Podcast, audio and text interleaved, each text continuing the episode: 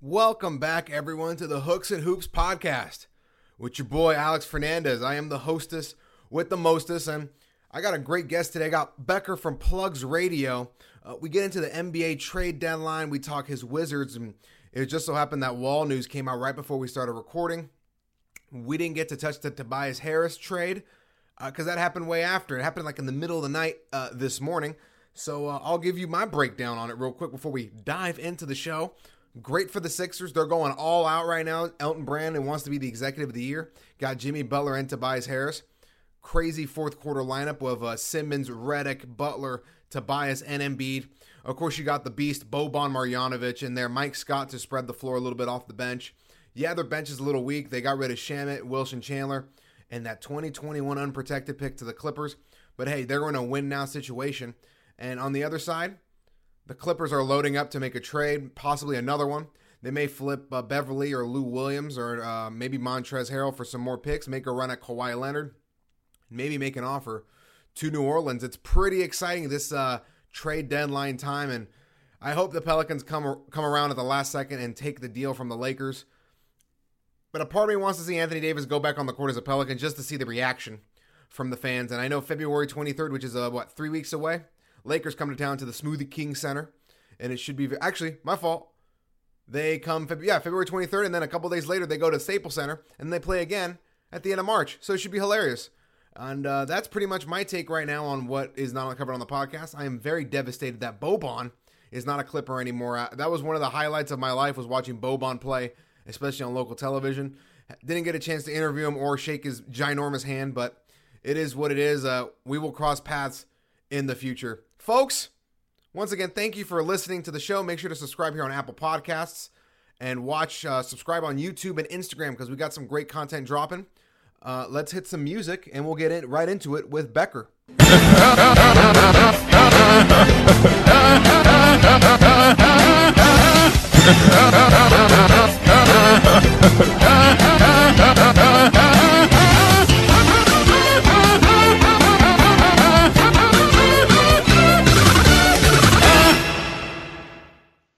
episode number 32 of the Hooks and Hoops podcast, and today we're talking some straight up hoops with my guy Becker. This guy, he's a video editor, he's a radio host on 96.7. If you're in the DMV, you got to listen to this guy Mondays at 6 o'clock.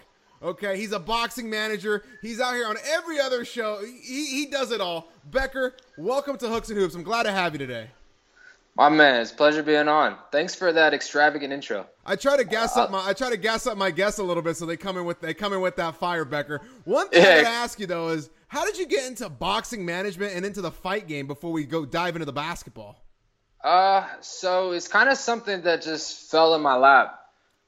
Um, I when I first started like my radio show back when I was at uh, when I was in college, mm-hmm. um, the first like professional you know athlete I had on was a boxer, okay. and he just so happened to fight in Tori Nelson's camp, the the boxer I uh, you know I work with, the market with, and manage, um, and so you know we became really close and tight, and then I went you know to a different couple boxing training sessions, and uh, I actually let her uh, give me a few blows to the to the ribs a little bit, and then uh, we got in touch, and you know, and then I invited her on the show, and um, she just loved like the way I break down, you know, boxing and um, appreciated the way like I market. And I gave her different ideas because you know some of the people that she had in the past mm-hmm. that was working with her uh, weren't really like marketing marketing her to to what she should be um, recognized for. Okay. And so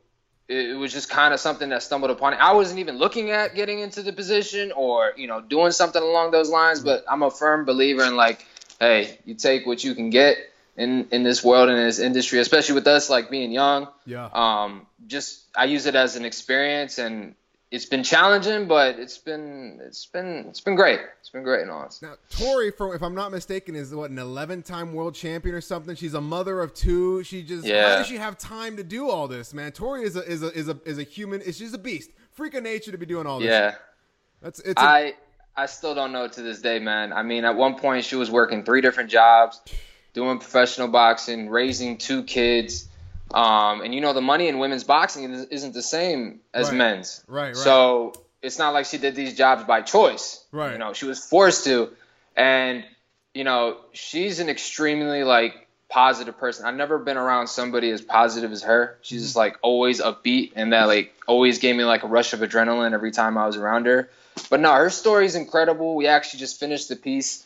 I got done uh, getting a piece done for the Washington Post. It took us over a year and a half to get that story done and against her wishes because she's one of those types that's really private Sure. and like doesn't like people getting in, you know, digging into her life. But I'm like, listen, you're you're you're coming to retirement. You're in your 40s. You you told me you're looking in in for a you know post retirement gig, whether that be getting into commentating or something along those lines. And it's important for you to let your story be heard because it is amazing and not enough people have heard about it, and that will you know help bring the the world you know get like a lens on you and set you up for for po- your post boxing career. So, yeah, she's she's something else. I, I agree with you, Becker. Like boxing, I think what in the mid in the mid 2000s, I think was pretty dead, and then HBO came out with 24 seven, and it completely Right. changed everything. Storytelling is is essential in boxing and in, in, in sports in general because everybody you have to connect with somebody at the end of the day, right? And if you can find a way to Right. connect with a fighter,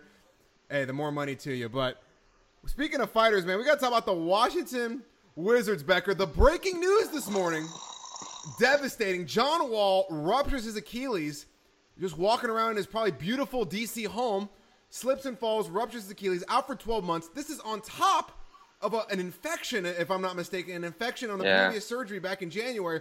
This is horrible for the Wizards. It's even more horrible for John Wall because he has to wait for that infection and, and all that to go down before he can even get surgery on that ruptured Achilles. I don't know what you do if you're the Wizards right now. They they're committed to Wall, right? Forty million for the next four years. He's locked in. What do you think the Washington? I know that's I know. It's it's, it's almost as bad as Just- as signing just hearing Austin that. Rivers. Just it's almost that. as Yeah. bad. But what do the Washington Wizards do right now, Becker? If you're if you're Ernie Grunfeld uh, or Ted Leonsis, what what are you, what are you doing right now? Because you're, he's on the shelf until next year's All Star break. Right. I mean, and this just came days after Ted Leonsis came out and said that we're not touching any of the big three. That'd be Otto, Wall, and Beal. That you know they're staying put. Right. So I mean, it, it, in this situation, he's injury prone. He's been like that throughout his career. Even when he's been healthy, he's I think talked a little bit more than he's played mm. because he'd make these like big bold like predictions saying, "Oh, in the past LeBron didn't want to see us in the playoffs," and oh, when LeBron left, it's like, oh, it made the East wide open. I'm like, yo, you've never played LeBron in the playoffs. You haven't made the Eastern Conference Finals. So like, it was bad enough when he was healthy. You know what I mean? Because Right. they were they were coming out every year saying for the last like three four years saying, oh, we're gonna make the Eastern Conference Finals. So you add this on top of uh, of that, and I just I don't know what the owner is going to do at this point because he had ample opportunities to make this uh, thing happen. He came. There was a report saying that uh, the Wizards had been shopping or made Beal and Wall available.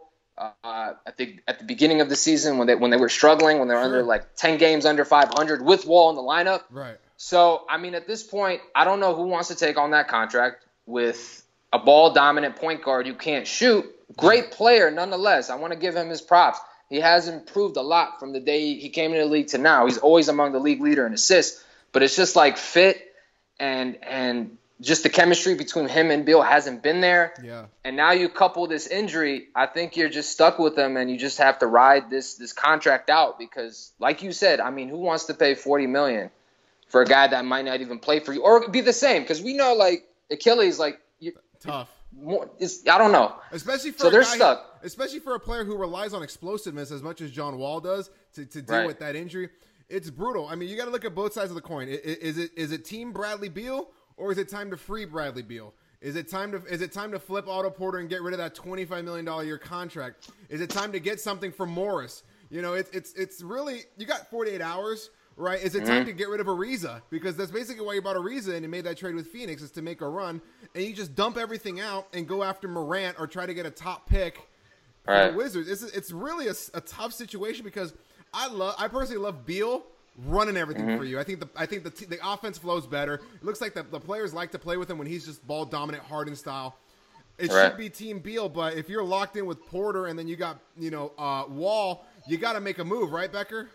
There's no flexibility, man. Right. I mean, who wants who wants to take on? A, you said it yourself. Otto Porter is getting a max deal, max money for a role. He's a role player. Right. Who wants to pay that? You should have just let Brooklyn take him when he offered him the ma- that max sheet. And Beal, I think you said it yourself. I would want to trade him just to free him because he deserves way better than what he's gotten. And he said it uh, a little a little earlier on in the season that he's been dealing with this for years. When the reports about you know the Wizards management being so-so Yeah. and things being like not you know the coaches, players, and management not being on the same page. So this has been an issue for a while, and I, I don't see any trades that could happen, and they're just cap struck.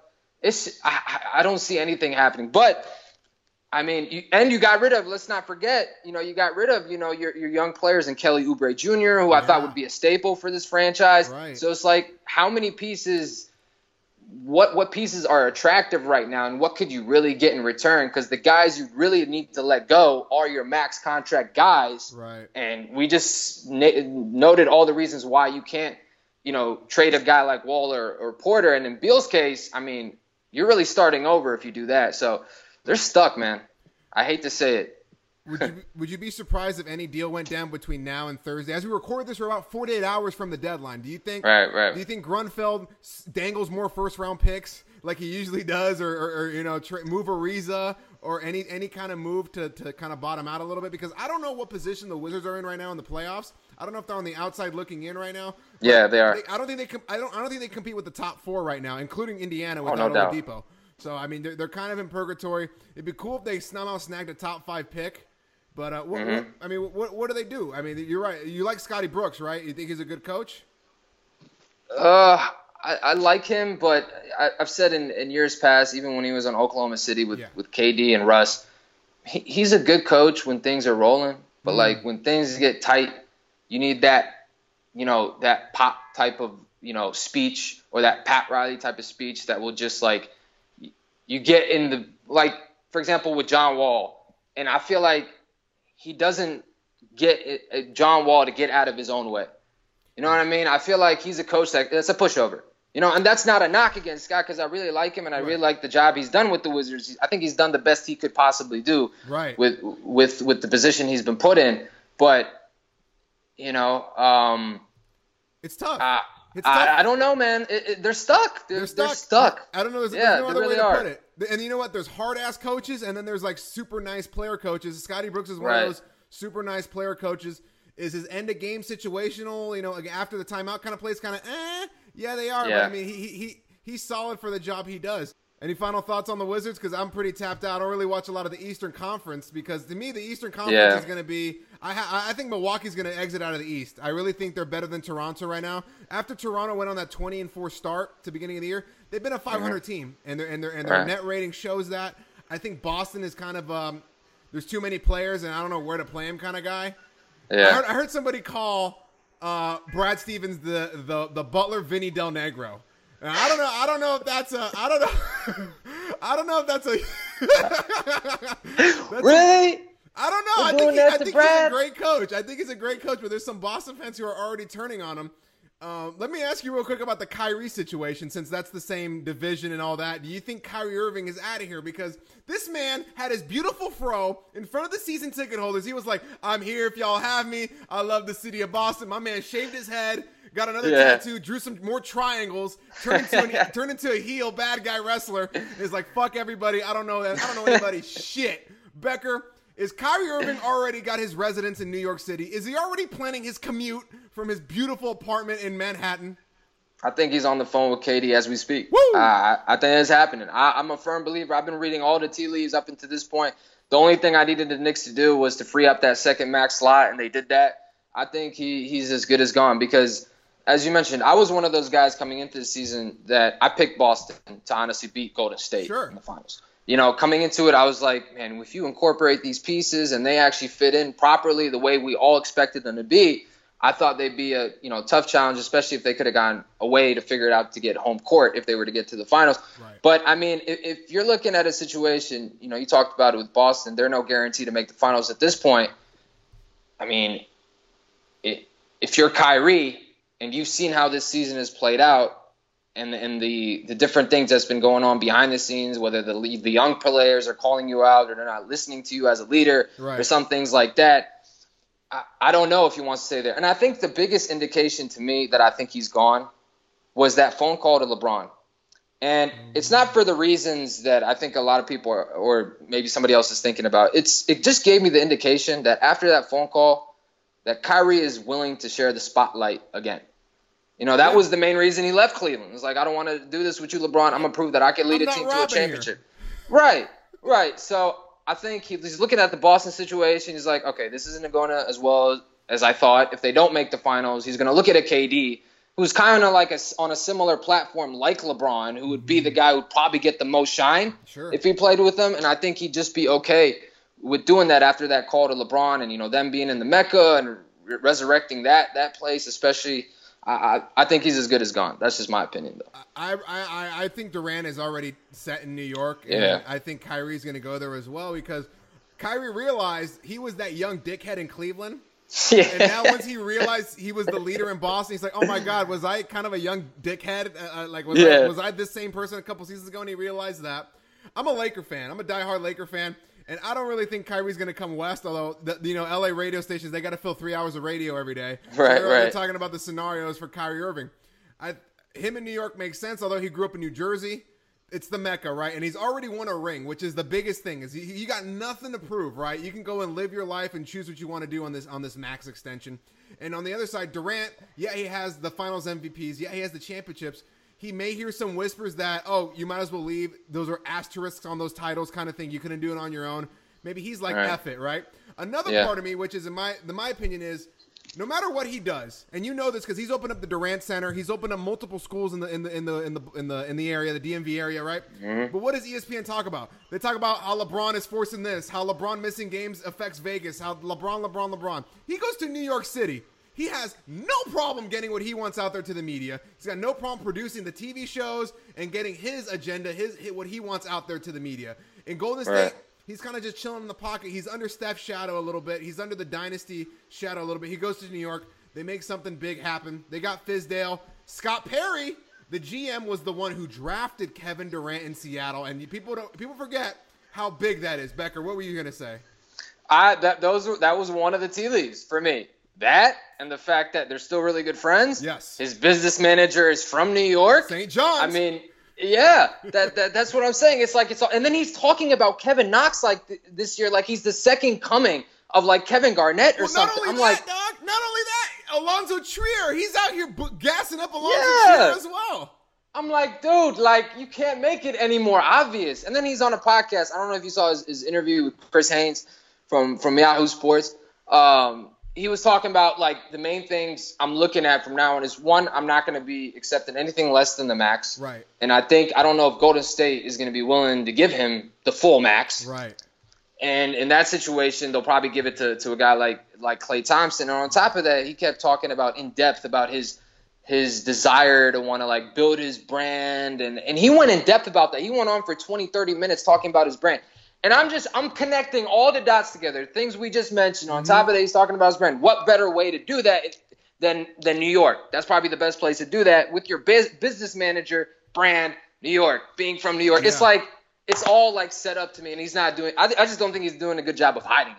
No, I think everybody knows it. That's why Draymond Green called him out a little bit on that long time ago in the club. Like they know he's gonna leave. They know he came here and rode the wagon for a little bit. And Rich, Rich, and his partner Rich and KD have a new show coming out called The Boardroom. Is where they're Yeah. doing like venture capital stuff or whatever. The last time we saw a friend slash agent and a star NBA player do that, it was LeBron and Rich Paul, and that and that was right before a big big move, building the hype up and building getting that train flown before the actual offseason. I expect a huge documentary like KD's offseason. It kind of happened uh, a couple years ago when he was not a free agent. He was just Right. like recovering from his foot injury. I'm expecting another one of those kind of shows with HBO, something like that. Look, he's got great investments in Silicon Valley, right? He, those are going to mm-hmm. stay. He's already 10x to an investment. I forgot the company. He's already 10x on his investment over there. But mm-hmm. New York City, there's nobody in the East right now to watch, Becker. Really, if you think about it, yeah, Giannis is great, Kawhi is great, right? But who is the guy? Like LeBron brought in the ratings in the Eastern Conference. Kevin Durant is going to drive ratings in the Eastern Conference. Doesn't matter what day of the week, his games are going to be prime time no matter what with him and Kyrie. The other hand, it's the New York Knicks. they they may find a way to mess this up. 2010, Yeah. LeBron was coming. They they they maxed out Amar'e Stoudemire, right? This season, Yeah. it's either KD, AD, and uh, and Kyrie, but they may end up with Tobias Harris and Kemba Walker. Like it, it's possible that the Knicks can fuck this up some way somehow. I'll explain why it might be a little bit different though. You know, you talked about that Amar'e situation. And if you remember back then in 2010, the rumor was LeBron to New York. Right. He had the hat And then- in New York at Yankee Stadium. He did his whole thing. Right, and then it became LeBron and D Wade.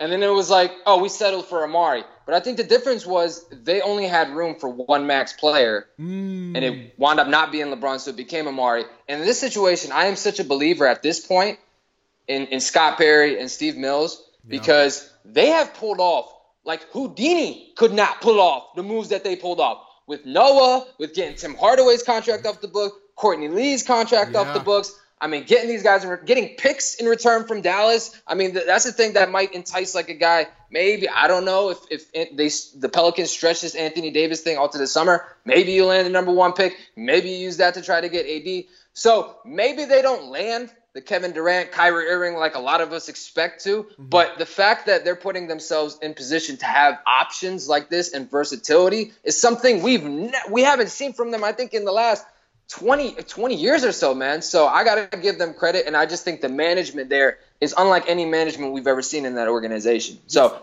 again, if they don't land the big guys, if they settle for like a Jimmy and a Kemba, then hey, it's all for nothing. But the fact you're in this position gives me like hope that it will happen. Look, Scott Perry is a real one, man. A lot of people say that he doesn't Yeah. play any games. He's a, a straight down the arrow guy. I mean, what he did with Porzingis, it was kind Yeah. of funny because look, not even the mob gets those gets those deals done that quick. Okay, I feel like that deal was wa- has been done for about a couple Right. days. They brought Porzingis in. He was like, "You don't want to really be here, right, Porzingis?" He's like, "Ah, you know, I don't like the list." Okay, cool, great, cool, cool, cool. Yeah, yeah, cool. Forty-five minutes later, Becker, this man was Yeah. already on the plane to Dallas. Like th- that's a crazy move, as you said. Seventy-six million dollars in cap space because they got rid of Har- uh, Hardaway, they got rid of Lee.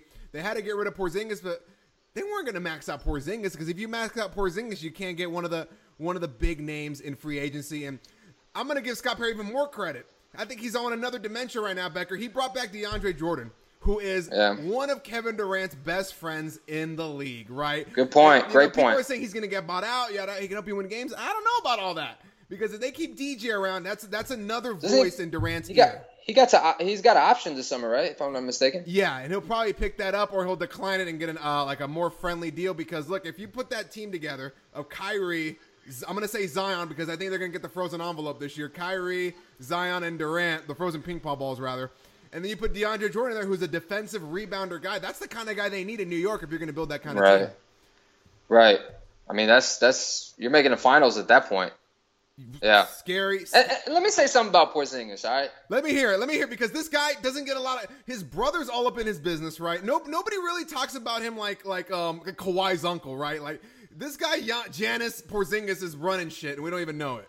Yeah. Um, but this guy, like, I get you're a good player. You know, Phil Jackson found you, but who the heck do you think you are? Hmm. Like, in all honesty, like, who? What have you done in this league? You haven't made an All Star game. You haven't proven you can lead a team anywhere. And the fact that he's talking to the Knicks, like, hey, I kind of want to be here. I kind of don't want to be here. Like, he just seems like a spoiled brat to me.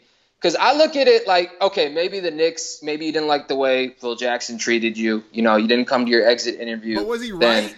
Like it, hindsight, twenty is was Phil Jackson right to kind of dump him, like trying to trade him for like three picks and and possibly Tatum and all Dude, this other stuff? I mean, You're still on your rookie deal. Like, who are you? Like, this is the thing about this whole like player power league Yeah. we have.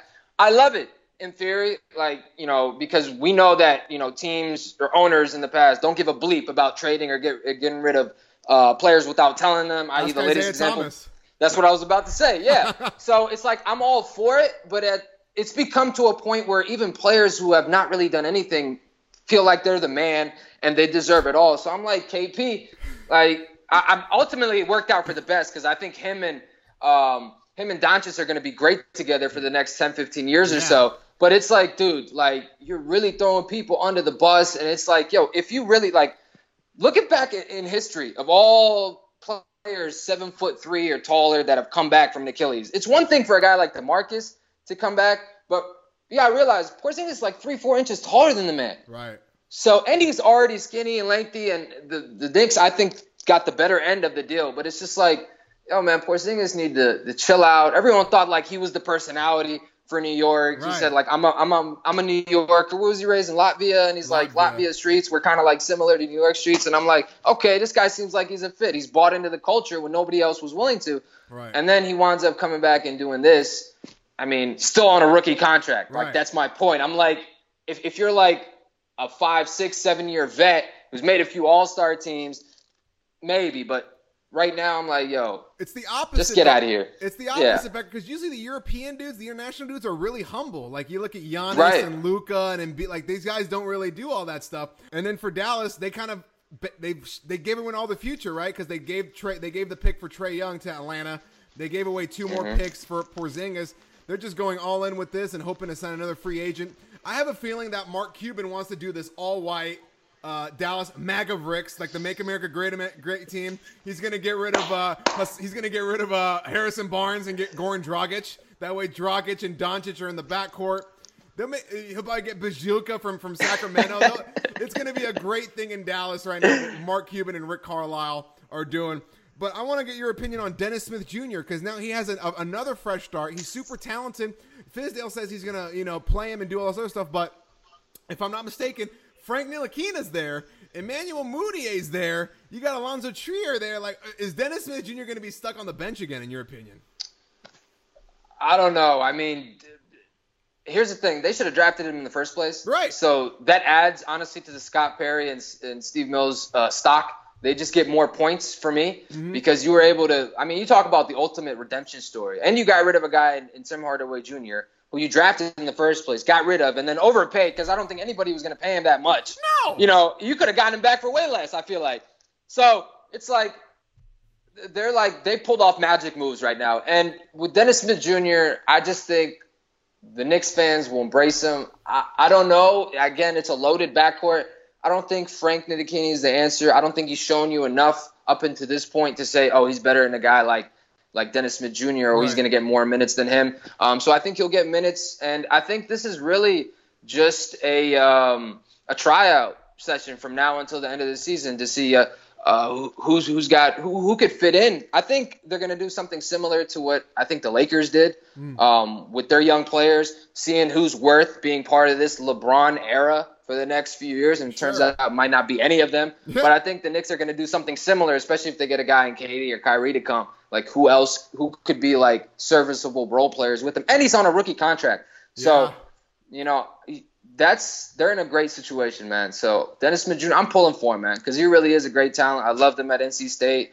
Um, I thought he was a dog there. Explosive I remember what he did. I remember what he did to Duke. Yeah, and he, and he brought that right into the league. I mean, LeBron called him uh, one of the best players in the draft. So I'm pulling for him, man. We'll see what's up. Speaking of LeBron, Becker, let's shift our Oh. attention back to the Los No one can talk hoops without this guy. You, LeBron Jesus. runs. Yo, you can't. No morning show, no show can. If there's no LeBron talk, you ain't listening. LeBron James and and the, and the New Orleans Pelicans. Look, this is dominating the, the headlines for the last ten days. Right, the trade deadline's coming up. Basically, Rich Paul put in the put in the message. He told AD public trade demand. We want out of here. Basically, your list is the Lakers. I know they said the Bucks and the Clippers and all that stuff, but I think that's for show because they know those teams don't have the pieces to make the trade, and it looks it doesn't make it, it looks AD look good. Oh yeah, I'd go to a small market. Oh yeah, I'd go to another team besides LeBron. Look, LeBron is the, the Lakers are the list. LeBron is offering Godfather offers, man. LeBron loves the Godfather. He's offering Godfather offers here, and they keep saying no. They're like the I don't get it. Like they they they they they, they give they give Dell Demps what he wants, and he wants more. He gives Dell Demps what he wants, and they want more. Dell Demps is just super butthurt. Everybody's telling him not to trade him. I think that's collusion. If, if other GMs are saying don't trade him to LA, you know what? What's the deal here? Do you think this trade gets done? Do you think they hold Anthony Davis out in the rest of the year? Because now you got to give an excuse to okay, now we're holding out a top five guy who's not playing in the NBA. Then now you're affecting attendance, money, TV. It's it's there's more to it. I want to get your thoughts. Does this deal get done? Does Anthony Davis go to the Lakers or or does the Knicks somehow pull this off, come back at the end and give you Zion, Ntilikina, and those picks from Dallas and somehow make it happen because they said no to Porzingis. Becker, take it away. Dude, I think he's as good as gone, man. I mean, Yeah. uh, he's as good as gone. Like this has to happen at this point. I mean, Magic Johnson will not allow this to linger on into the summer because listen, they were already not going to be in position to win a championship this year. No. Okay, so it's no different if you get rid of if you deplete your entire roster to get this guy on the team. And now it's reported that the what was it, the Pelicans are asking for four first round picks on top of that yeah. second round picks Yeah, on top of like their yeah 14 players in total, basically, for for Anthony right, Davis. right. I would do it. Listen, this isn't like people want to uh, relate this to the the, the Brooklyn uh, Boston trade when they when they traded for like uh, KG and Paul Pierce and they gave you all their all those picks and Boston is still reaping the benefits from that to this day. They still got picks from Right. um, even upcoming in this draft. But I'm looking at it like Paul Pierce and KG towards the end of their careers. Anthony Davis is 25 years old. Like he's not even in his prime. Right. You do get the player, and then the rest of the players will fall. Like we, like in years past, like the big three in Miami, the big three in, in Boston, guys with veterans would come for the veterans minimum. They Right. would take less money. David West did that just a couple years ago when he could have made like 10 to 12 million more in Indiana going to the Warriors. So like we've seen this in years past. I just feel like you need those main guys at this point. And just I just I'm just looking at Anthony Davis's age. I'm like, why would you not give up everything? You'll fill up the team this year with G League or D League players. Mm-hmm. You know, you, you'll find a way. I think LeBron and, AD will find a way to get that team to the Western Conference Finals because I, I don't know what who else in the West is gonna you know challenge them at this point. I love Oklahoma City and their defense, but you never know. Yeah. And it's LeBron, uh, so he can take anyone um, as far as they could go. So I think at this point, Lakers, you don't risk the opportunity of not getting him. And I think LeBron James and Rich Paul know that. That's why they planned this thing from the beginning of the year. Yeah. They knew this was going to happen. Once he that- signed with Klutch Sports and he bought a seven million dollar house in the LA area, I was like, oh, this is automatic right here. This is done. So I think this gets done by by the trade deadline, and it's going to be a deal that you look at that's going to set up the Pelicans for years to come. And I think it's going to be a deal that benefits both teams. In all honesty, Yeah, I'm with you, man, because Anthony Davis is going to be there post LeBron era, and post LeBron era, he's only going to be 29 years old. Like, what? Right. You, you got to do it. You got to make this work. People will come and play for the Lakers. Rich Paul is putting the, the note out there to all teams that yo, if you get an AD, it's only going to be a rental. Like he's really coming. To, let's be honest. You, you said it yourself. The Bucks and, and, and Clippers thing that was just for show. Right. That was just to turn off the rest of the team. But you think about it, the, the Pelicans are asking for four first round picks from the Lakers. Right. That because and I think the Lakers are going to be willing to do that because they're a team that Anthony Davis are going to resign for. Mm-hmm. So if you're the Pelicans, what other team is going to give you four first round picks and young players and whatever else you want for a guy who may or may not resign that? I mean, I'm looking at Boston myself. I'm like, do you really like believe that Danny Ainge is going to give you four he's to five the first round? shyster. Yo, there's never he's never done a deal that benefited you. Every Yeah. deal he always robs from you. Right. It's crazy. Right. So, I mean, I, I just think it's going to happen because I think the the Lakers are the only team who, who will be willing to give up that many draft picks at this point because there, there's not enough of a commitment from AD or a willingness to play anywhere else from any other teams that have picks. Like even the other teams on li- on his list, the Knicks, the Clippers, the the Bucks, Yeah. they don't have the picks that the Lakers have to give them. So, I mean, I'll tell yeah, you this is this is happening. Yeah. I'll tell you why. I thought it was done yesterday because two people who I follow really closely, who don't have the blue check marks but really know people in the in the NBA, they said it was a done deal. This is all just semantics. This is all just so Dell Demps doesn't look like he got fleeced, and this is like really going to happen by Wednesday at noon or whatever. My guy LaVar Ball came out here, and I think he blew everything up. I think they had a trade set. I think it was all ready to go, and then this guy knew what the deal was because they he, he he's there. He hears the tea leaves. He hears from camps. Yeah. He knew that, Lo- that New Orleans wants Lonzo. They want they want him to sell tickets, and he, they really think he's going to get the motor going. But now I want to go to Phoenix and blah blah blah this and blah blah blah that. Right? They had Phoenix included in a three team deal. Never forget, James Jones is the GM of the Phoenix Suns, LeBron's boy. Right? However, it was not. An, I guess Josh Jackson was going to go to New Orleans or one of those things, something like that. New Orleans wasn't happy with it, which included the picks, whatever. So LaVar, I kind of don't like you right now because you're messing up the trade, you're messing up the value, and, and your son, like your son, doesn't deserve all this heat because he basically has to has to cash all these checks that LaVar's writing. Do I want Lonzo in Phoenix? Yeah, that's a great fit. You put Lonzo with Booker and Ayton, it's a great thing. But now the Lakers are scrambling. Now they got to find a hopefully find a third team for the because maybe Orlando gets in to fill up those picks. You know what I mean? But Right. Lonzo in New Orleans, it seems like it's not going to work right now. They've threatened supposedly to sit out games. This is not the NFL. Why are, you can't be sitting out games and stuff. I hope it gets done. Dude, I, I hope, just saw I breaking hope, news. I, I, like Lonzo. I wish he stayed to be a Laker Becker, but it's you know what? He's never gonna flourish with LeBron there. It's kind of yeah. like the same thing, right? He's gonna hit a he's gonna hit a plateau. Do you think the third team gets involved? Do you think last minute Dell Demps comes to the table and is like, you know what? Fuck it, let's make it happen. I feel like Ainge is gonna pull Tatum out of the deal in the summer because I don't know. It's all Listen, everything sits on the Lonzo, Phoenix, James Jones, Josh Jackson situation right now. Listen, I just saw a breaking news tab right now saying that the Lakers are out because of an outrageous offer. I don't know if you got that same alert. I just got it right now. I'm like, oh Uh-oh. oh my god! As we're speaking, as we're speaking, that thing came out. Oh, here so, it is. Yeah, I just got it right yeah, here. It's too messy. Yeah, because of the outrageous offer or whatnot. I mean, I listen.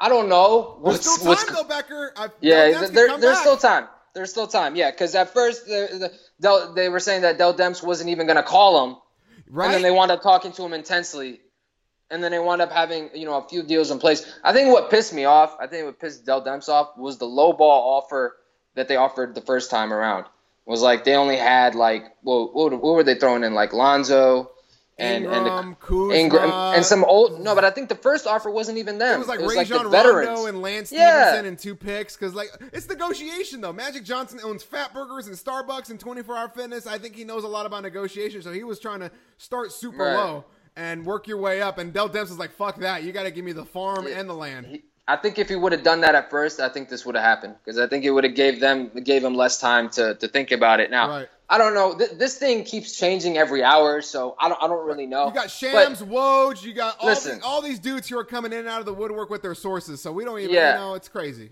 I don't. I, but listen, I don't think LaVar is a strong enough presence at this point to make that thing go shift left. I just think like he's become.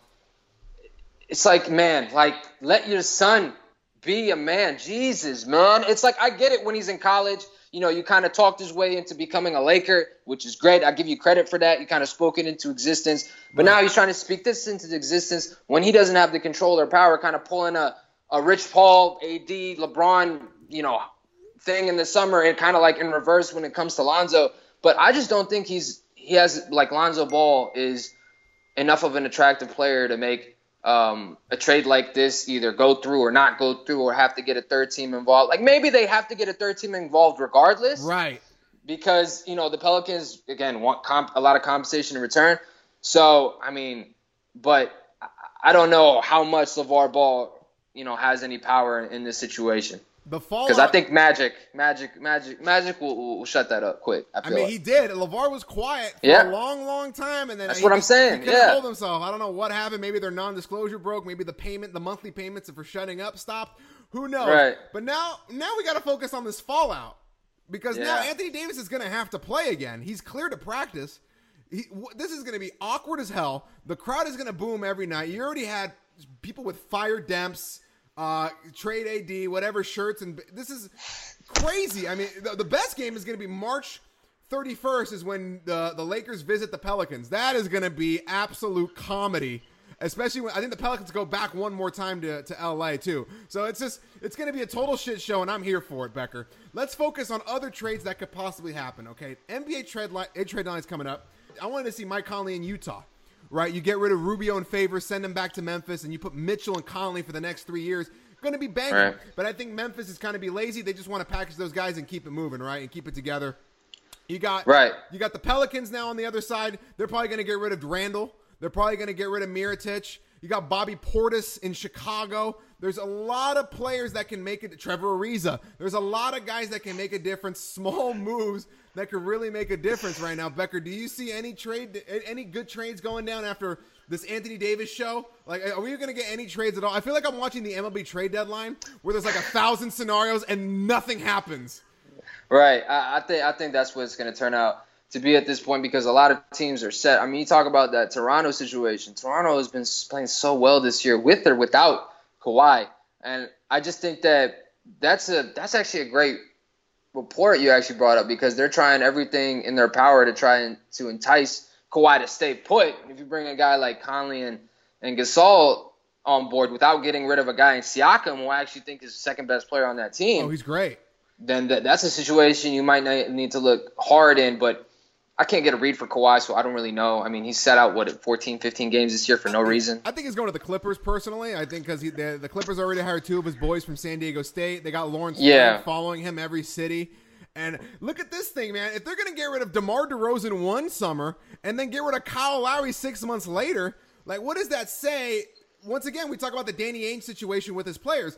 With this whole- uh, Masai, I think Masai dumping two of those stars in less than six months like that, like that's not good player. That's not good player relationships. Right. I, I have a source inside the Raptors. He just told me that um that Kyle Lowry's been unhappy ever since DeMar left. Like he hasn't been the same emotionally, you know, off the court or whatnot. So that was his best buddy, his Yep. best friend. He kind of caught him off guard. So I mean, I'm not surprised that this is happening. I'm not the biggest believer in Kyle Lowry in the playoffs myself. I love Right. him during the regular season as a pit bull, but he, he hasn't proven enough in that aspect. And I think the Raptors, what they have now is I think their system is more important than any necessarily any one player Mm. because I think they've proven over these last two years that even with Dwane Casey at the helm, that this new you know movement system that got rid of the ISO ball, you know, up until they made the playoffs last year, they kind of got back to that. That's why they got bounced. But you know, this is more about the system, and it's not about. I mean, you see the the record without Kawhi, you know, and they're still as good. I mean, they've lost a few games, but I think this is more of a system team at this point, Right. and I, I don't, I don't know what that says, but man, any big deals going on. But for for Kyle Lowry in this situation, I just think you know that era is over Oh yeah. in Toronto. So Yeah, you could tell in those posts. You could tell on. in those interviews, like when they when they ask him about, oh, what do you think about Masai? He's like, eh, I mean, I work here. Like a total Yeah. like whatever attitude. yeah, and he's I gonna give it with- to you real. I agree with you with the system. I got to give some credit to the Toronto coach because now he's brought back Ibaka's career. Like Ibaka was just like a shot blocker for like the last two seasons, and now he's putting up huge numbers. I, I, I- commend Toronto for trying to go all in. I hope Milwaukee makes a small move. Try to add. I want. I would love to see like a Nikola Mirotic go to Philly or Milwaukee, a three a three a three point shooter who can defend the pick and roll, something like that. Julius could use some Randle to the- shooting, yeah. Julius Randle to the Warriors would make me like eat a shirt because like, he'd be like a perfect fit in the Warriors. He'd like the new Mo Speights. It'd be hilarious. Oh my god. The one guy I want to see traded though, and I hope you, you agree with me on this, is Blake Griffin.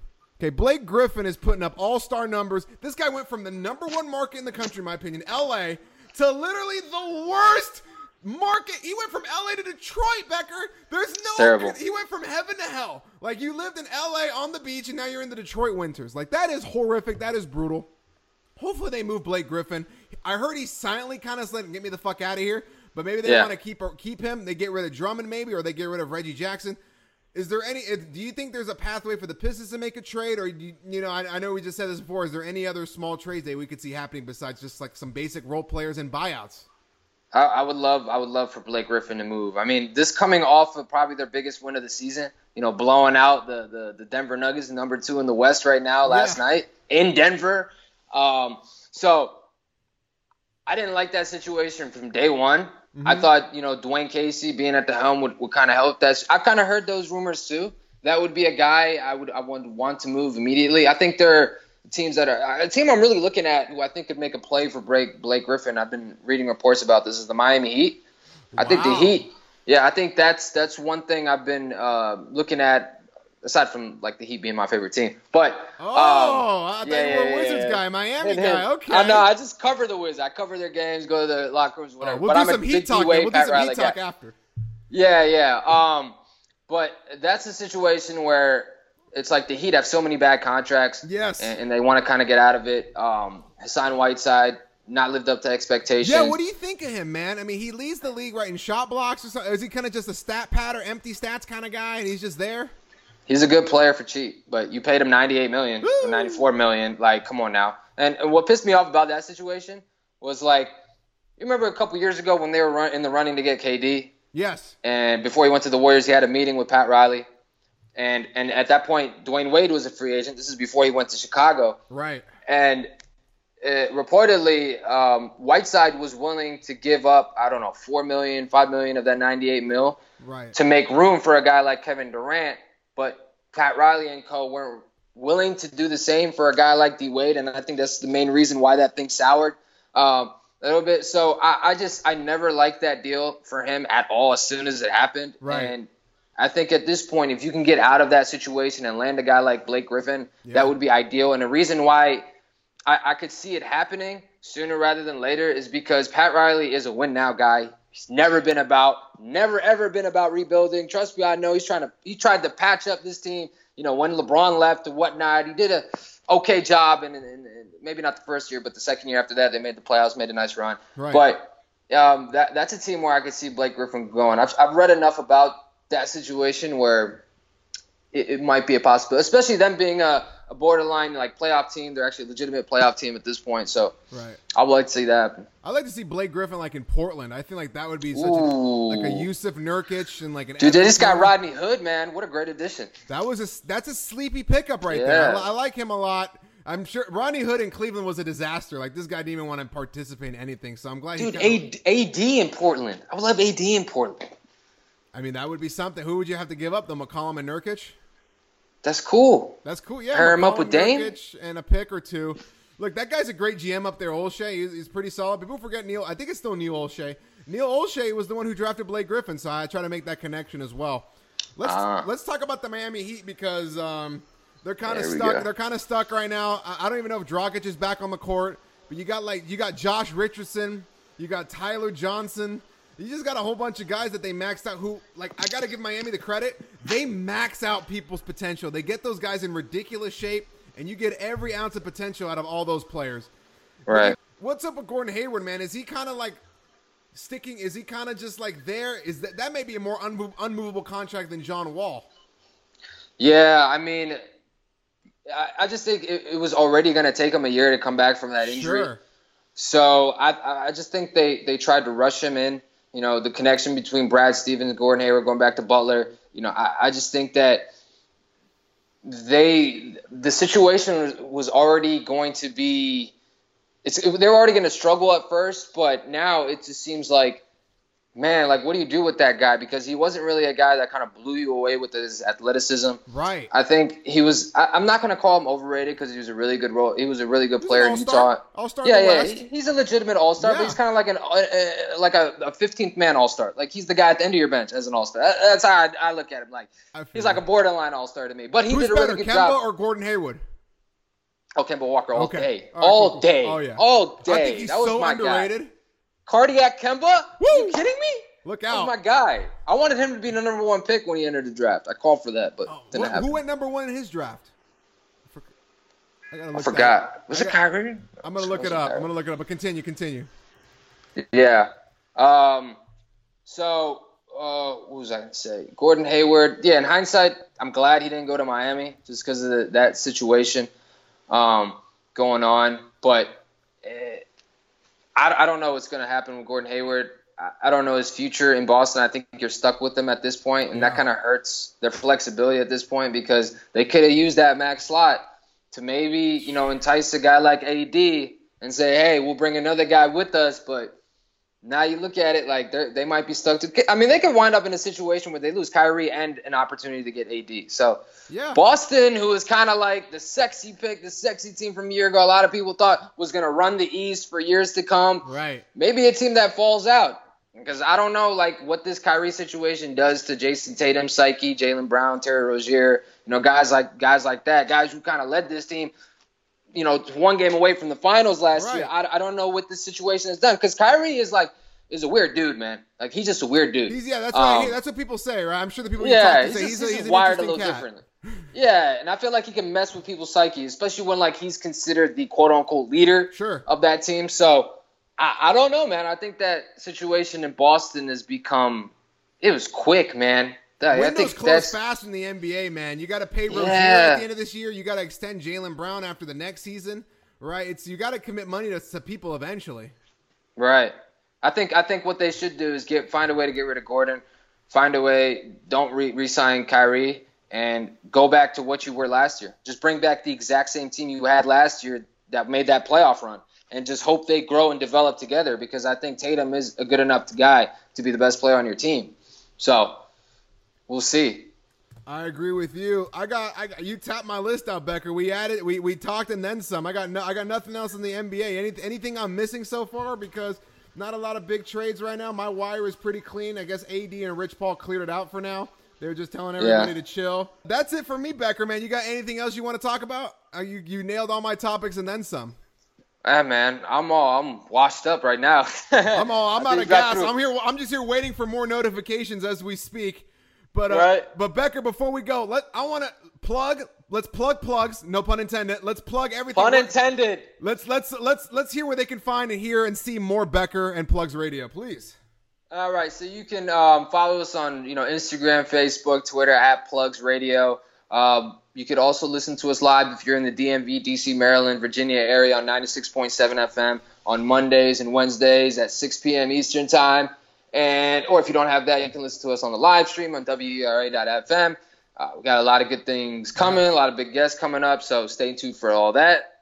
Guys, make sure to download the latest Plugs Radio. I think you just dropped one today, but the, your one with Ashley yeah. Ross was uh, was was an, was a great listen. You guys are great at interviewing. And I'm sure your next episode is going to have a lot of Wizards coverage and a lot of Wizards scenarios and breakdowns. Oh yeah, we're gonna go on to it. I'm gonna have a whole sheet ready, man. What's there's, there's what's the biggest sport in DC area? Is it still the Skins? Does the does, oh by far they dominate? not even close. Not even close. Wow. But the problem is when it comes to all DC sports, and aside from the Caps, the away fans dominate, dude. They dominate the arenas and really? stadiums. It's it, regardless, yeah, if they're winning or not. It's like I go to the Wizards games. Uh-huh. I see more. I see more rainbow than I see even the away team. Like it could be just a, a, flock of all different types of teams. Like I cover the game, so I see them a lot. Sure. And I'm just like looking at the stands. I'm like, oh my god. And the same thing with the Redskins fans, especially when they're doing bad. You see a lot more away fans than than there is home fans. So they definitely need to step it up on that. Then, yeah, but the Caps ending the curse. That did it. That did it. That did it for y'all. Like I can't imagine yeah. Washington because Washington plays in the NFC East so you know the Eagles fans and the Cowboys fans and the Giants fans, like you just know that's tough. Like that, yeah. I gotta ask you before we. I want to ask you some personal questions. So you got to. When did you start interviewing people? Like when did you get into the locker room? I know you had an awkward conversation with Udonis Haslem. I know, but when did you when did you get really get into the media portion of your life, like covering the Wizards, going to the games, being courtside, being in the locker room? When did all when did all um, start for you? It really started like two years ago. Okay. Um. So with these, uh, you know, coming into play, you got to keep knocking on doors. You got to keep sending out emails, making phone calls, because when it comes to like covering these teams and it comes to like getting media credentials or whatnot, it's really about getting lucky because there's so many media outlets out there. Sure. Like aside from the big boys, the ESPNs, the Fox, the NBC Sports of the world, like they're they don't just hand them out to you just because of your name or where you're from. You really have to keep budging. So I honestly, I, I was I was emailing actually the guys from the Wizards PR for about two and a half years before I finally got the email back wow. saying that, hey, yeah, so and it came out of nowhere. The, the the time before I did it, I was about to quit or stop doing it. Okay. And I was like, you know what? Let me throw one more out there and see what I could get. Sure. And then he got back to me and it was like, oh my God. When I tell you my face lit up, it was just like everything. It wasn't necessarily about going to see the Wizards, but just seeing all the away teams and whatnot, and having like an opportunity to pick and choose what games and where I could go to, yeah. and go to the locker rooms, talking to the players is awesome. Can you go to practices awesome. too? I've been to a few practices. Practices. I was there on media day. Um, the one thing I'll tell you is like I don't mean to turn you off or anything about that. It's not as glamorous as it looks. No, it's just dudes uh, working out and guys on their laptops yeah, on the side, right? Yeah, people people are just chilling. They're not going to give you the great quotes or whatnot. Um, but for me as a kid growing up loving it and sure. just being so passionate about it it was just like an awe because i'm thinking about all the great players i walked into this locker room or things like that so i always look at it like that but man it's been awesome dude but becca let me awesome. ask you a question since I'm so new to this media game and I'm going for Clippers credentials. Like Lakers is like, pew, look good, like a good. Dude, I got you. I got you. I know a guy who has some out there. Um, I know Oh yeah, okay. We'll talk. We'll talk when we're done. When we're done recording. But um, let's say it's a seven o'clock game, right? It's a seven p.m. start. What time do you? What time did the media or you particularly go to the arena? Oh man. So listen. What's the day looking uh, like on a, on a night game? Okay, so on a night game was so the players are practicing before the game about three hours, three and a half hours before tip off.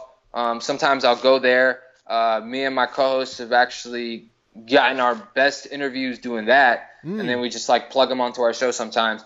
Um, because the, the players are a lot more open. Like the game is a little bit later. Oh, during um, their warm, but, during their warm ups and stuff. They're, yeah, they're cool, like cool I'm talking, about three hours. Yeah, like three hours before the game, they're just chilling, man. On the court, they don't in the really, locker room. No, no, no, on the court because Oh, okay. they're just like there voluntarily, like they don't need to be there. Oh, right on. So, yeah, so sometimes we make that happen. Um, before the game, it's a little bit tough, you Sure. know. Um, but really, the the, the post game report, going in the locker rooms, it's just like you know, it, it, the, the thing about the locker rooms is that there are the media mainly goes to the main guys. Like uh, it's they go to the main stars. Like for example, in our case, like first off, John Wall doesn't take any media. He doesn't do any of that interview. He's just like nobody. Yeah, dude. Wow. Locker room, no way, dude. Maybe on the, on the podium he'll talk. But if you're gonna talk to him in the locker room, forget about it. That's the one thing why I want John Wall. Like, okay, man, I'm, I'm kind of like, I'm okay, not even kinda like abusing your power. Nobody, nobody can talk to John. Wow. John takes his time. Even coming to the podium, he'll be like an hour, an hour and a half late, and he keeps everyone waiting. But the we'll we'll, we'll, leave, we'll let that be. Yeah, we'll let John, John. Um, John's going through a lot right now, so we'll let we'll Yeah. let John live his best life. Yeah, but you be when you get in the locker room, it, a lot of the lower level players um, are chilling. The So are- Satoranskys and the Thomas yeah, Bryants of the world. Yeah, so there are opportunities for you to get one-on-one time with them Wow. and actually create relationships and bonds with them. Now, some of them are not willing to talk, which I understand, but a lot of them are. You know, and they'll be friendly and cordial with you. Sure. The main thing I'll, I'll tell you, just a piece of advice, just treat them like a normal person. Yeah, Because right? I try at first, I was like in awe. You have because to it's be. like, oh my god, Yeah. like, these are guys. Like I didn't think like looking at. I only looked at them through a TV screen. I thought these guys were like gods, And they're all So- huge in person, right? They're all Yeah. tall and big dudes. huge. And I'm not that tall, man. I'm five seven. So you could just imagine me trying to interview one of those guys. They always have to be sitting down. If they're not sitting down, I'm like, ah, okay, let's do this. And I'm reaching my hand up, but. But it's just it's an awesome experience, especially like when players like those lower level players agree to talk to you because it just makes you like feel better about doing it. So there will be a lot of opportunities to get interviews once you get those credentials. Man, that's awesome. So your advice is to just get there early, talk to them while they're on the court. How does that work for um like coaches and stuff? They just do their little their little pre scrums in the front of the locker room, and you you get that stuff if you can. Or does Yeah. is the home and away separate, or do they go on at the same time? Like, do the locker rooms open at the same time? That's what I'm confused about. Yeah, so the the locker room's pretty much open at the same time. The Okay. coaches, the home coach uh, is on the is on the podium. The away coach is in the scrum in kind of like the hallway, just Sure. outside the locker room. Sure. So that's when you get the away coaches. Um, but it's really like it's kind of like hard to navigate because it's like yo, I've been in media scrums, yo, it, it's scary. Like I'll tell you, like you gotta be ready. Like these people eat you alive. One time I asked Jeff Green. Uh, Oh, the players will eat you alive, not not fellow reporters. no, the reporters will eat you alive because, listen, man. One time I wanted to go have a one-on-one interview with Jeff Green, Yeah. and like nobody was around him. So I'm like, okay, let me let me do this one-on-one. So I asked him, I'm like, yo, he was changing at the time, and I'm like, yo, can I, you know, have an interview with you? He's like, yeah, sure, just let me get changed, ready. I was like, all right, cool. So I'm standing there waiting. Next thing you know, he's done. He's like, yo, I'm ready. As soon as he says I'm ready, everyone just jumps at me. And I'm like, I'm like caught off guard because as I mentioned, I'm not that tall. So like Sure. all these guys are hover, hovering on top of me, and I'm supposed to be the one like asking the first question. My co-host had to keep hitting me like, ask question. I just got stuck. Yeah. Ask question, ask question. And then I got so nervous to the point where I just said like, "Oh, how do you feel?" And it just like came out so wrong, and everyone started laughing at me. And I'm like, "God damn it!" It's like you ruined it. So I had to walk off with that. But then I went to the away locker room, and that was when they were playing the Heat, and I Oh. actually got to speak. I got to speak with Udonis Haslem, Right. who was like my idol growing up. Right. Like UD was like the heart and soul. So that kind of like offset that whole situation and scenario because UD was just like cordial, and I made him laugh because I made a joke about like I asked him, uh, "What was your favorite time in DC? Like favorite moment?" And I made a joke saying, uh, "Must have been that time you guys swept them back in 05. and he gave me the biggest ha, and that just like lit me up. So I mean, you just got to be careful in the scrums. Try to avoid those as much as possible. Yeah, I was trying to figure it out because I went to um I, I I went to an MMA scrum. I was doing a Bellator event, and it just this is my first time ever dealing with that stuff, and it just seems like it's just it's a, it's the Wild West. Like you gotta you gotta sneak in, you gotta get your position and just blurt your question out, and hopefully you get your you get your time with them. The side interviews are a little interesting because I, I heard that's like a whole process, right? You got to build relationships, or you just ask them, and you hope you get that stuff on the side, right? You just gotta ask them, really. Yeah. Yeah, it, it- it's just like you go ask them. I mean, sometimes they'll have their, you know, security or private or like personal security Sure. guys that tell them, "No, we don't want to be interviewed or whatnot." But mo- but mainly, man, I'm telling you, the, bench players or whatnot. I mean, Yeah. they're just chilling, man. Like they'll just give you a yes or a no, and you just go from there. That- and m- most of them tell you yes. Like I'll be honest. That's pretty cool, man. Um, my last, que- did you go when the Warriors went played the Wizards? Did you go to that game? Man, I was full, man. They wouldn't let me in. I was gonna say, like, is I was there a- full. when when when a big team comes to town, is it just like what? Where I haven't seen you all year. Like, what the hell? Nah, you forget about it. Unless you ESPN, because that was a nationally televised game as well. It was on Right. TNT. Yeah. So like they they see they save all the like media seats for the big boys, and like even up top, like they got the media section all the way up top. Yeah. Like you got a bird's eye view, Sure. something like that. I mean, even those seats are taken, man. So they have media from everywhere when it comes to those. So my suggestion to you would be go to some. First, they're, shouldn't be nationally televised. Don't go to nationally Let me go- televised me go to the Hornets, and when the Suns and the Hornets in, are in town. Yeah, yeah, yeah, yeah. That'd be that'd be the time to ask because I've gotten so many no's when it came to that um, in advance. I even wanted to go to the Celtics uh, game, and they were even booked then. So, I mean, you could take your chance. Sometimes I get lucky. Like I got I got lucky to go to the playoffs last year when the Raptors and Wizards were playing. Yeah. So we got to go to all those games. So they'll usually let you in for those, um, even though those are nationally televised as well. Yeah. So yeah, I know for the Yeah. Clippers, they have like a section behind one of the backboards where all the media sits and stuff. For, for you, do you sit on the court like that, or do they send you up to a to a, to the box?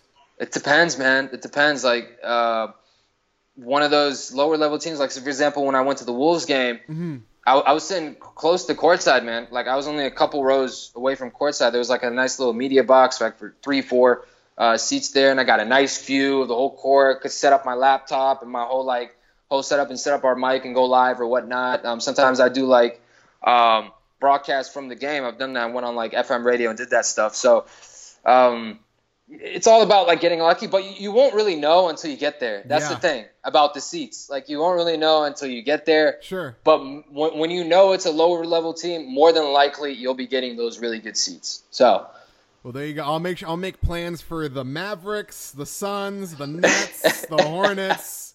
there you go. I'll, I'll make plans for that. Once again, my, my guest today was Becker from Plugs Radio. Let's hear him one more time again. Plugs Radio, DM, every Monday at 6, right? Let me hear it one more time. Yes, sir. Every Monday at 6 p.m. on 96.7 FM. Uh, you follow us on all social media platforms at Plugs Radio. And yeah, our latest show just came up, so you can go to our link in our bio on, on Instagram and, and check it out. We got some got some good stuff out there. So yeah, There you go, guys. Once again, my name is Alex Fernandez on Hooks and Hoops. Make sure to subscribe here on Apple Podcasts, SoundCloud, Google Play, wherever you listen to your uh, audio experiences. And check us out on YouTube and Instagram for the video portions. There'll be a lot of uh, hot content coming this week with the NBA taking over. And basically, it's NBA season now because football ended on Sunday. So, uh, yeah, that's it. Make sure to subscribe, unsubscribe, and resubscribe. Rate it five stars, leave a comment, all that stuff you guys like to do. Until then, Here's the beat, and I'll talk to y'all later this week.